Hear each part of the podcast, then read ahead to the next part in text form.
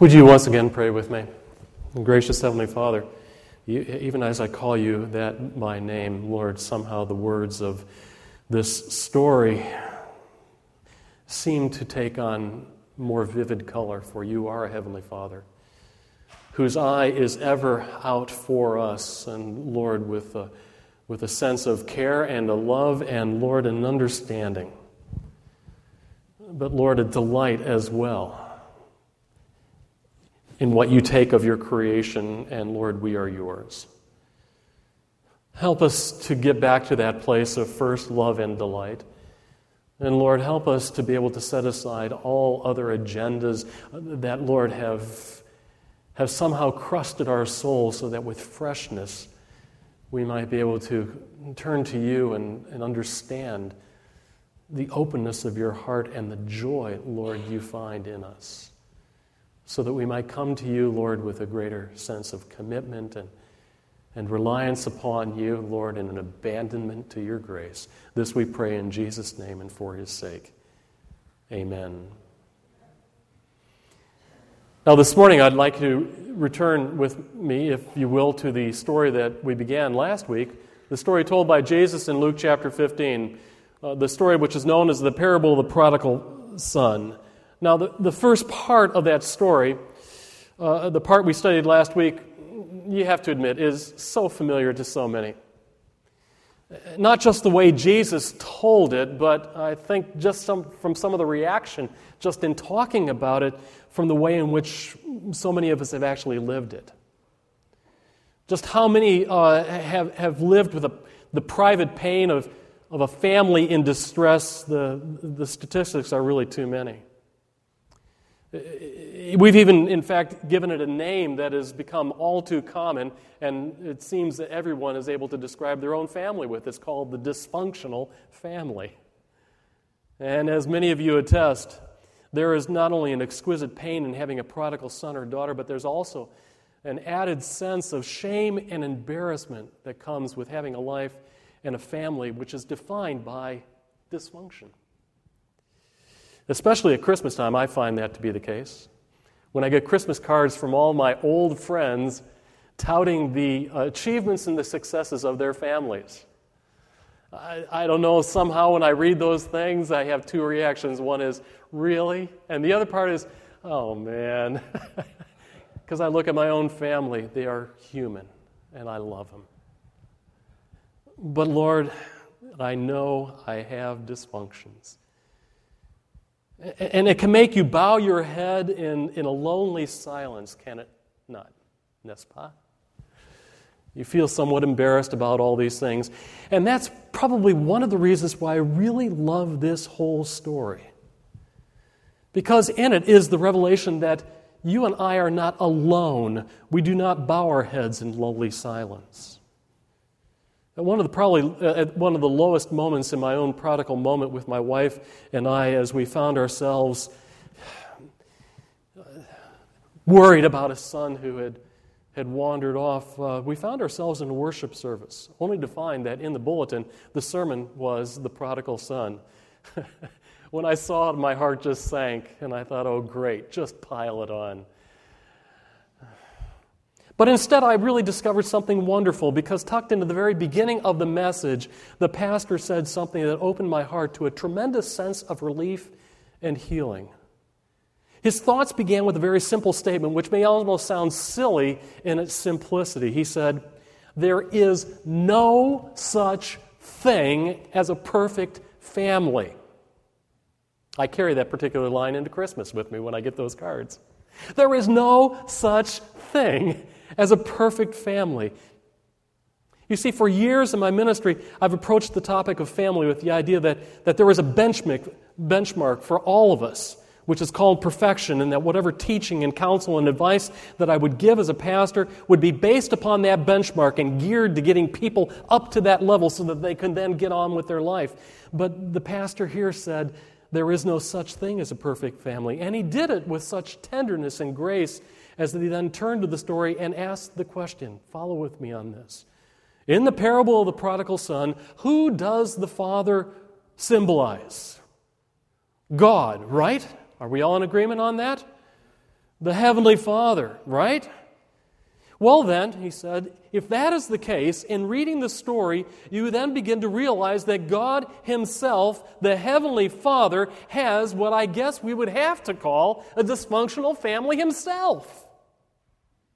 And if God, the God of omniscience and omnipotence and omnipresence, omni everything, has a family that is defined not by perfection but by dysfunction, then maybe I am not so alone.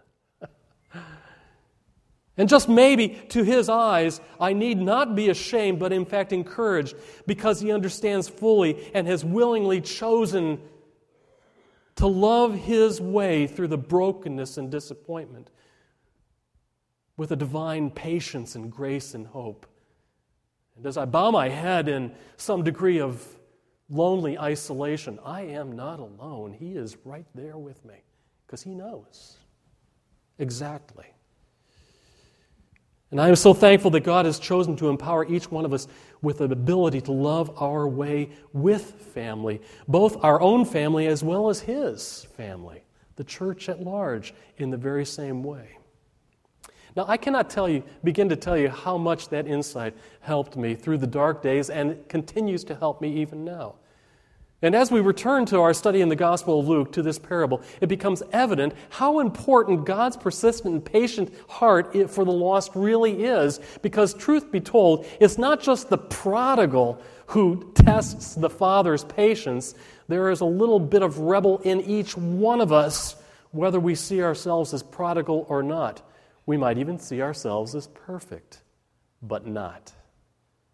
The bulk of the story deals with the relationship between the father and an obvious prodigal son. You see that in Luke chapter 15, verses 11 through 24.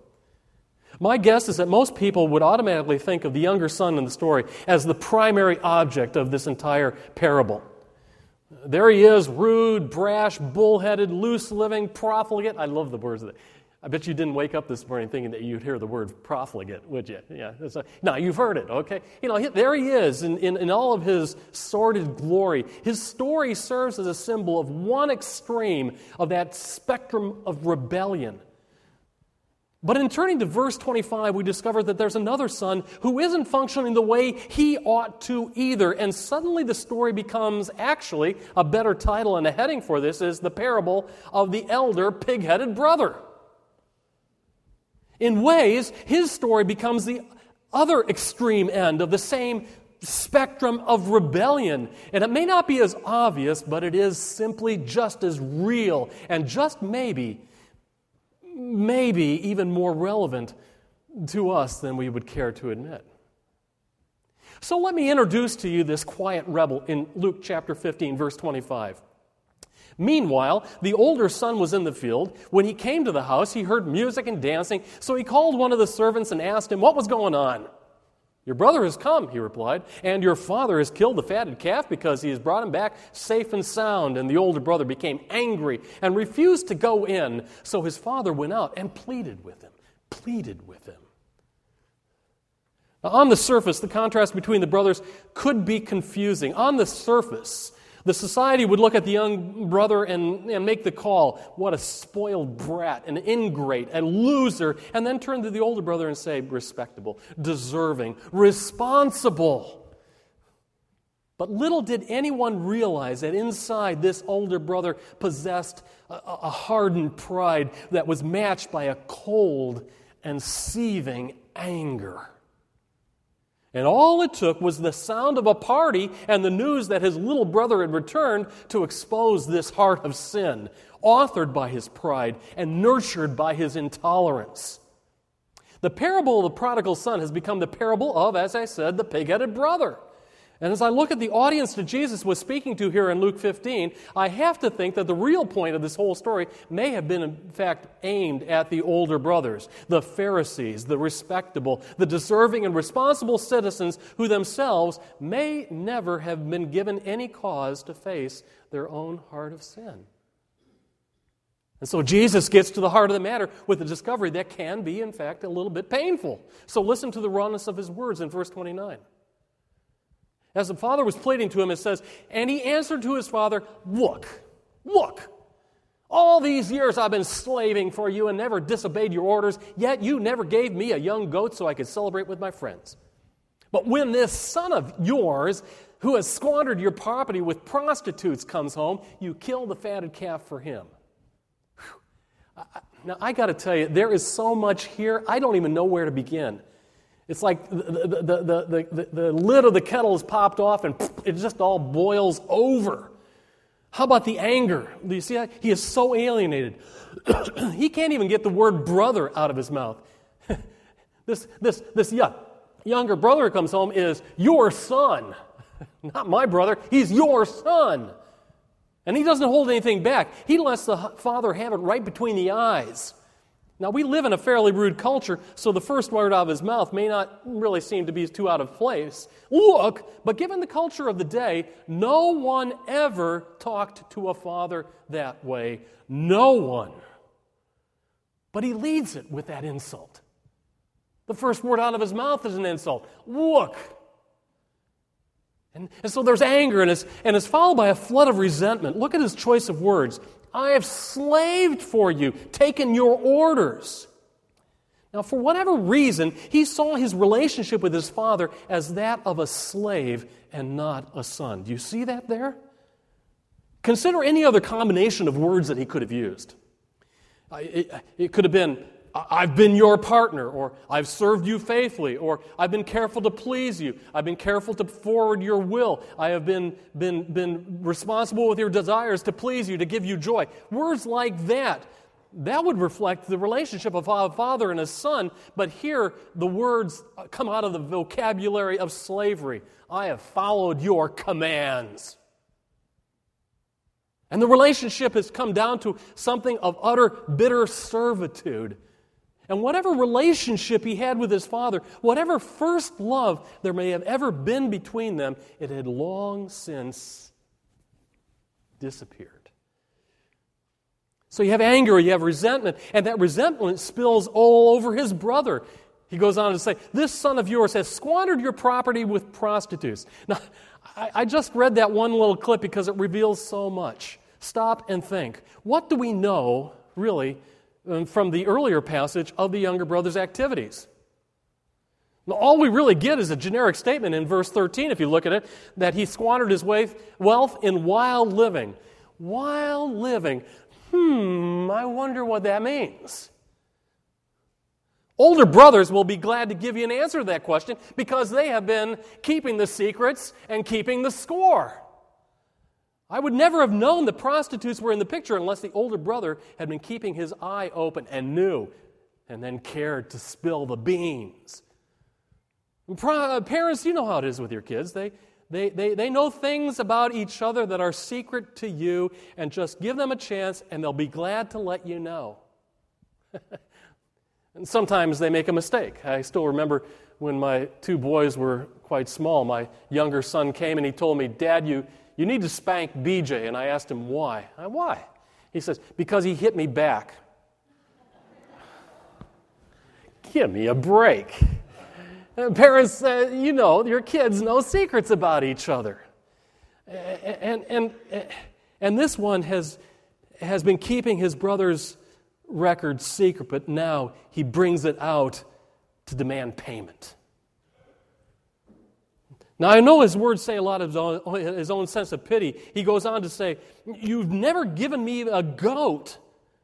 But his attitude has his brother in the crosshairs. You see, he's put a price on his brother's head, even in that little simple statement. My brother is equal to a goat, and you've given him a, a fatted calf. Stop and think about it. This is the third parable that Jesus has given in rapid succession all in, expected to reveal God's heart for the lost. And in each case, the object of the three parables is that that thing which has been lost has a certain value. In verse 4, it is a sheep, it has a certain value. And verse 8, there's a coin, and it certainly has a certain value.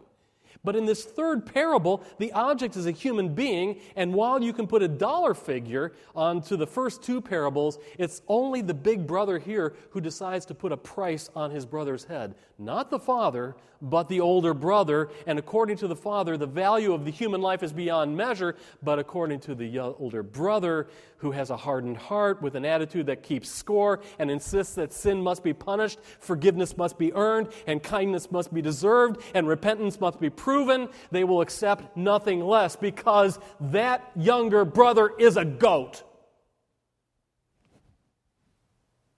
Which is so sad. Because such things are, in, are the Father's business, not His. Insisting on such things doesn't do a thing for the younger, uh, younger brother, but it do, does do something to the older brothers. It puts a wall between them and their father. I read this and I realize that the real victim here in all of this is the older brother. Some of you may remember last week at the first part of the story that I explained how an inheritance had been divided that given the standards of the day, when the father liquidated his, ass, his estate, the younger brother walked away with one third of the fortune. But at this very same time, the older brother had already made out like a bandit with two thirds of the father's estate. In a blink of an eye, he was rich. But what good did it do to him? In his mind, he was a slave, not to his father, but to his anger to his resentment, to his bitterness. His sin had rendered him spiritually bankrupt and in as much poverty of soul as his brother had been in the pig pen. And if his brother was lost in sin and had to hit bottom to come to his senses and turn back home, he, this older and respectable and responsible but sinful brother, would have to face the ugly reality of his pride in order to find the softness of heart in order to return home to his father. And what is, was remarkable is to see how the Father so patiently cares for him with the same gracious, sacrificial, seeking love that he had for the younger son. Look at verse 15. Again, the action of the Father's care. First, in verse 28, the Father goes out to the Son to plead with him. The Greek word used means to call forth from alongside or within. He doesn't go out to scold face to face. To, to, the word is actually paints a picture of him standing with his arm around his son to be together with, to plead with. He's not out to scold or to argue. His words are designed to reach into the son's heart eh, to a place that just might flicker once again with life and with love. It is an appeal that is made to the common ground that they share. Some of you know what that's like when the Holy Spirit comes alongside, puts his arm around you, and then looks with his fingers to find that chink in your armor and gives it a tug and pries it back to a place where suddenly hope becomes alive once again. And in verse 32, I think that the father knew that, the, that, that what word would reach his son. He says, My son. Not my business partner, not my heir he says, My son. And again, the Greek word here is so much more than what we have translated. The word is teknon, which means little boy. My little boy. It's a, it's a tender term. And, and, and just using that, that, that, that term took the two of them back to a place, a kinder moment where nothing stood between them. Picture that moment. My little boy. My little boy. My little boy.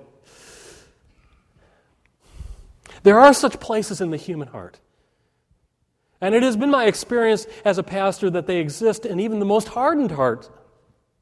That desire to be accepted, that desire to be brought to a place where you belong, a chance to be able to set aside your doubt, your fear, your drives, your demands, and simply enjoy the simple pleasure of being that child of God. My little boy, my little girl. My son, the father said, you are always with me, and everything I have is yours. But we had to celebrate. I emphasize that. We had to celebrate and be glad because this brother of yours was dead and is alive again. He was lost and is found. And there is a confession in, in, these words that are wrapped around that word had. He had to celebrate. For whatever reason, God, the Heavenly Father, has within Himself a need in His heart to seek the lost and to find the lost and to welcome the lost as they come home. He, he just can't help it when He looks at you. He has got to celebrate, it says here. And the older brother had just come to take that part of God for granted not realizing that for him, every day was, in fact, that same celebration. We, we sing of that in the hymn, Great is thy faithfulness. O God, my Father, there is no shadow of turning with you, and morning by morning, new mercies I see. Every day was a celebration. And those are the facts. And so, with each of these three parables in Luke 15, there was no doubt that on God's side of the equation, heaven is already prepared for a party. And so we have here a, a skillful tale told by Jesus, and, he, and, and, and in it he gives every single one of us enough to find ourselves in the story. To identify with one of the brothers or maybe somewhere in between. And then he leaves the story open. You'll notice that in this story, there is no formal ending. You don't have this, and they lived happily ever after. We are not told, one, whether the younger son straightened up and flew right for the rest of his life, nor, two, whether the older brother went in, broke his heart open to his brother, and then embraced him and began to rejoice along with the father and everybody else. We don't, we're not given that. Both issues are really left open. And I have to think they are left open for one single reason because it's up to you to decide how the story will end. The only solid piece to this story is the Father. His part of the story and his ending of the story has already been written and, and, and, and, and is standing steady and sure with arms open wide, even in this moment right now. But It's up to you to write your story. He, the father's story is already determined. He loves his little children. He loves you. He has a plan for their lives. He has a plan for your life, and better yet, he is here to make it happen. But, but, but the question becomes what does it take for the children to, to join him? There is a single word that is repeated throughout this passage. It is pictured by the younger son, and it is presented to the elder son, and it's the word that you would have just in terms of theology the word repent. It's a deliberate, conscious turning of heart. It's that moment where the opportunity and the invitation is given for you to be able to turn away from your sin in order to return back to your home. And for some, that turn may be very obvious. That distance of lifestyle is evident. But for others, maybe for you, it is a little bit more subtle. You've come to church, you've served your time, you've given your tithes, you've followed the rules, you've slaved the commands, but the fact remains service and proximity to God is not the same thing as allowing Him to put His arms around you and touch you heart to heart. And for that to happen, there needs to be a brokenness, a humility to hear the name that He has for you on His lips. My son, my daughter, my little boy, my little girl my family. Those are spoken from a heart of grace, two hearts ready to receive grace. And that's what He's always had for you. So we take this to heart, the last of the verses. My son, the father said, You are always with me. Everything I have is yours. We have to celebrate. We have to be glad. Your brother was dead and is now alive. He was lost and he is found. How about you? How about you? How about you? Would you pray with me?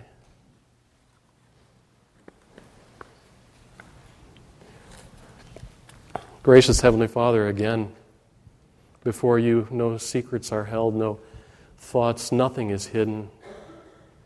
You know it all, and you know us all, for you have made us, and made us in such a way that we are, in fact, not just machines off a conveyor belt, but children of a Heavenly Father.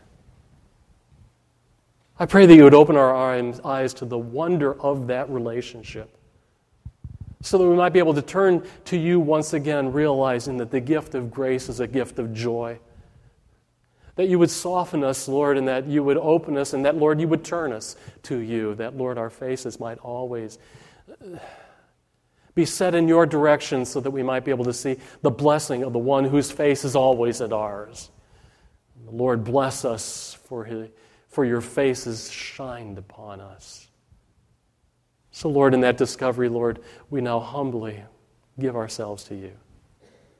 Setting aside all other things, other agendas, Lord, that, that passion that would drive us away from you, like the prodigal son, or the bitterness that, Lord, would build a wall within you, Lord, that we set it aside, so that, Lord, we might with freedom now simply trust ourselves to you, that we might hear your voice, my son, my daughter, and might respond to you saying, My, my Lord, my my King, my God, my Heavenly Father. Give us, Lord, that power and that strength and that ability and that joy through the power of your Spirit, I pray, in the name of Jesus Christ, who is our Lord. Amen.